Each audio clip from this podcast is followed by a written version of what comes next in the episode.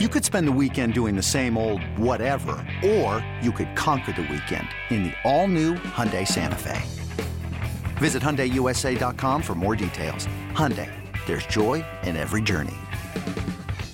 eBay Motors is here for the ride. Remember when you first saw the potential? And then through some elbow grease, fresh installs, and a whole lot of love, you transformed 100,000 miles and a body full of rust into a drive that's all your own. Look to your left. Look to your right. It's official. No one's got a ride like this. There's nothing else that sounds like, feels like, or looks like the set of wheels in your garage. With over 122 million parts, you can make sure your number one ride or die stays running smoothly. So there's no limit to how far you can take it. Brake kits, turbochargers, engines, exhaust kits, roof racks, LED headlights, bumpers, whatever your baby needs, eBay Motors has it. And with eBay Guaranteed Fit, it's guaranteed to fit your ride the first time, every time, or your money back. Plus, at these prices, well, you're burning rubber, not cash. Keep your ride or die alive at ebaymotors.com. Eligible items only. Exclusions apply. Clap, clap, clap, clap your hands and stomp your feet. You're listening. You're listening to the Clap Your Hands podcast, hosted by Eliot Shorr-Parks and Kyle Neubeck. Here they go.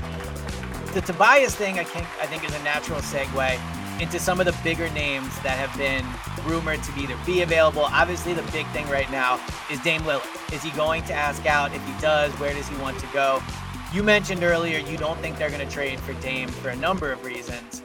Um, I guess let's start with that. Like, what's your view on the Dame thing? Do you think he asks out? And what do you think the Sixers either level of interest would be or a potential of actually acquiring him?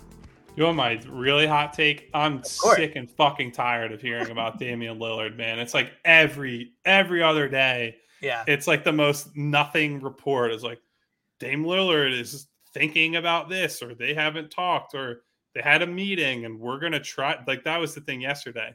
Chris Haynes reports that he's having a meeting with Joe Cronin in the front office, and then a statement comes after this I meeting it, yeah. where it's like, "We are committed to trying to build around Dame Lillard." And it's like, all right, man, Well, but are other- you? Because the whole thing was you drafted Scoot, another small guard at number three, and if you don't move him, you're gonna have three small guards is basically your core of guys: Simons, Lillard, Scoot, and I, it's just not a tenable situation to me. And I don't think Dame is wired this way. It just seems like shoot or get off the pot, man. Like ask for a trade or don't.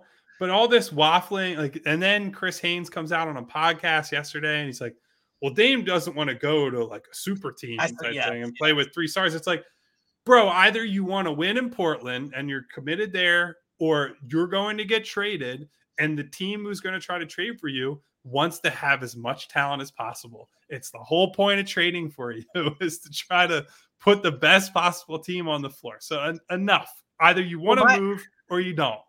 My advice to Dame, if I was his close personal friend, would be, bro, stop worrying so much about how people will perceive your winning. Like this idea, like from the Chris Haynes things, which well, Dame wants to go to a team, but he doesn't want to go to, you know, a ready-made team. Like, what are you going to get up there at the press conference and be like, just to be clear, everyone, even though I'm here, we all agree this team wouldn't win without me, right? Like he's so obsessed with this idea of his title not being looked like he chased it. Like, go chase a ring, man. Like, it's okay to chase things that you want. It's okay to go to situations you have tried in Portland. You gave it your all. Like, nobody is going to say that you're not loyal or you gave up. So, yes, I agree. And like posting the thing on Instagram where he's posting welcome to Miami, and then Jimmy Butler posts something where he tags Damian Lillard. As a Blazers fan, I would be at the point of like just trade the guy. Like, great franchise. And there are there are definitely people in Portland who feel that way, I think. Yeah. At this point. and rightfully so. So the Dame stuff aside, because I agree, it's getting annoying. Like it's Brett Favre-ish. Like, bro, just do what you want to do, or just commit and stop playing into it. That aside, what do you think of the Sixers' angle of this? Um, like, what do you think is their possibility? What do you think their level of interest would be? That Nah, I mean, look, I think if you were to compare the offer they could make to say Miami, I think they can make a better offer than Miami because Maxey is better or as a guy I'd want to have on my team more than Tyler Herro moving forward. Mm. But also Maxey presents the same problems as uh, and like as a worse player as Dame with Scoot and Anthony Simons. Like acquiring Maxey doesn't actually really do anything for them. And he's the big chip for Portland if they're if they complete a trade with the Sixers. I think it looks more and more if he gets moved that he could go to Brooklyn because they yeah. just have all these picks they're sitting on. They have some interesting role players. You can Portland can split the difference where they keep Simons and they keep Scoot, but they might bring in some like defensive minded wings. They can still be competitive while having these assets long term. But that's probably where I would see it going if they make a trade. I I don't know. I just don't. Here's the other thing: if James Harden comes back, I don't really see a world where you can get max value out of Lillard and Harden at the same time. Mm-hmm. They're just not. I'm not that worried about the Dame side of it. I do think his off ball utility and comfort is just better than Harden's is. But then you put Harden in this spot where there are just stretches of the game where he's just kind of standing around doing nothing. And look, that's that's a negative and with respect to Harden and how he approaches the game when the ball's not in his hands. It's one of the big limitations he has as a star player. It's why I think to some degree, and Doc Rivers touched on this, it's why he hasn't won in the playoffs. If you defend him a certain way, it's just easy to get him out of what he likes to do and what he's good at. Yeah. But I just I don't know. I don't see it. I mean, maybe you could make the argument if Harden doesn't come back that that's when you say, well, if we want to compete with Joel, we got to kind of go for it and we just unload the best of what we have left for Dame. But then you're in a spot where it's Joel and Dame and who else? Like what how are you winning with that group? So I don't think they're well set up for a trade, whether it's the assets they have to offer, the team they would have after Dame comes here. I think it's a fun mental exercise, and it would have been great if Dame had asked out when Ben Simmons was in the yeah. middle of his whole saga. That would have been better timing for Philadelphia, but that's not the world we live in, and so I don't think it's uh, one that they'll have to track that hard. This episode is brought to you by Progressive Insurance. Whether you love true crime or comedy celebrity interviews or news, you call the shots on what's in your podcast queue. And guess what? Now you can call them on your auto insurance too with the Name Your Price tool from Progressive. It works just the way it sounds. You tell Progressive how much you want to pay for car insurance, and they'll show you coverage options that fit your budget. Get your quote today at progressive.com to join the over 28 million drivers who trust Progressive. Progressive Casualty Insurance Company and Affiliates. Price and coverage match limited by state law. So tell me if you think my read on this is incorrect. Um, I just get this sense that the Sixers are hesitant to make a major trade for a big time contract or to really trade Maxey. Like if the if let's say the Blazers said to the Sixers and Dame wants to come here, all right, like give us Maxey, whatever, we'll make it work. I think they would probably do it. But just from listening to whenever Daryl Morey talks about Maxey, and I know on a press conference it's not always the ultimate truth, but listening to the way they that he talks about him, listening to the way Nurse talks about him, I just don't get this sense that they would be as all in on trading Maxey. For for Dame, for example, we talked about it with Beal, we've talked about it with Zach LaVine. It just really feels like they are very much okay with feeling they can win with this same team and with and with bringing Maxey back. Like, do you think there is a real willingness to trade Max here? Is it really going to take someone like a Dame, and even then, maybe they wouldn't be as into it?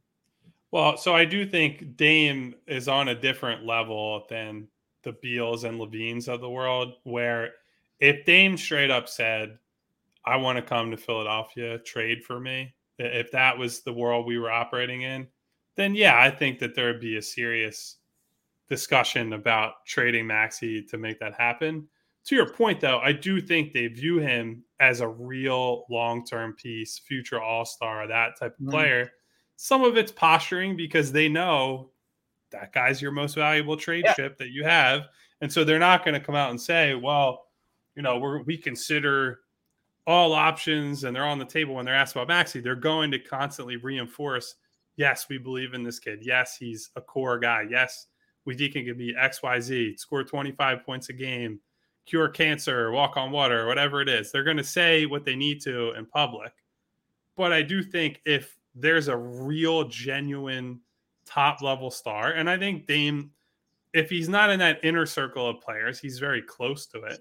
Yeah. Then I think they'll consider it. I, I think why Maxey has been viewed as not untouchable, but close to that so far is that there haven't really been guys that have been worth considering it for. Bradley Beal's contract terrible and has not been all that good on the floor the last couple years. Zach LaVine, pretty good player, but you've seen what Chicago has been with him as one of the best and guys, right? So, well. yeah, and a giant contract over the long term. So it's you're asking yourself, is it worth giving up a guy who's still ascending for guys who are in their prime but haven't proven they can really drive winning all that much while they're in their prime? So I think they've played it right so far. They could end up holding on to him too long. They might give him a contract eventually that he becomes then slightly overrated or he's not offering the proper value. But as of right now, I think they're going to stand pat until or unless a real deal, genuine star or superstar yeah. Becomes available. And I think it's interesting because there seems to be such a juxtaposition right now. And this, I guess, is not that uncommon, but where what the team thinks and what the fans feel is required. This feels like such a major divide right now on the Sixers, at least what they're posturing publicly, and I think internally too, and what the fans demand. So we started the pod by saying this with the whiteboard. The whiteboard, if they had just won the title, would be viewed as like a fun, wacky thing, and you know, oh look at this team. But because they lost, it's this team is, you know, this team isn't run well. They're sloppy. This is why you'll never win. I think that they're the fans want to feel something is going to change, and it just doesn't feel the Sixers sense that same type of urgency. And I think they might view Nick Nurse as like a good enough addition where they feel that's the competitive, extra competitive advantage they need to win the title. So it'll be interesting to see how these next few days play out. I definitely think there's an expectation and a desire from the fans to see a major move.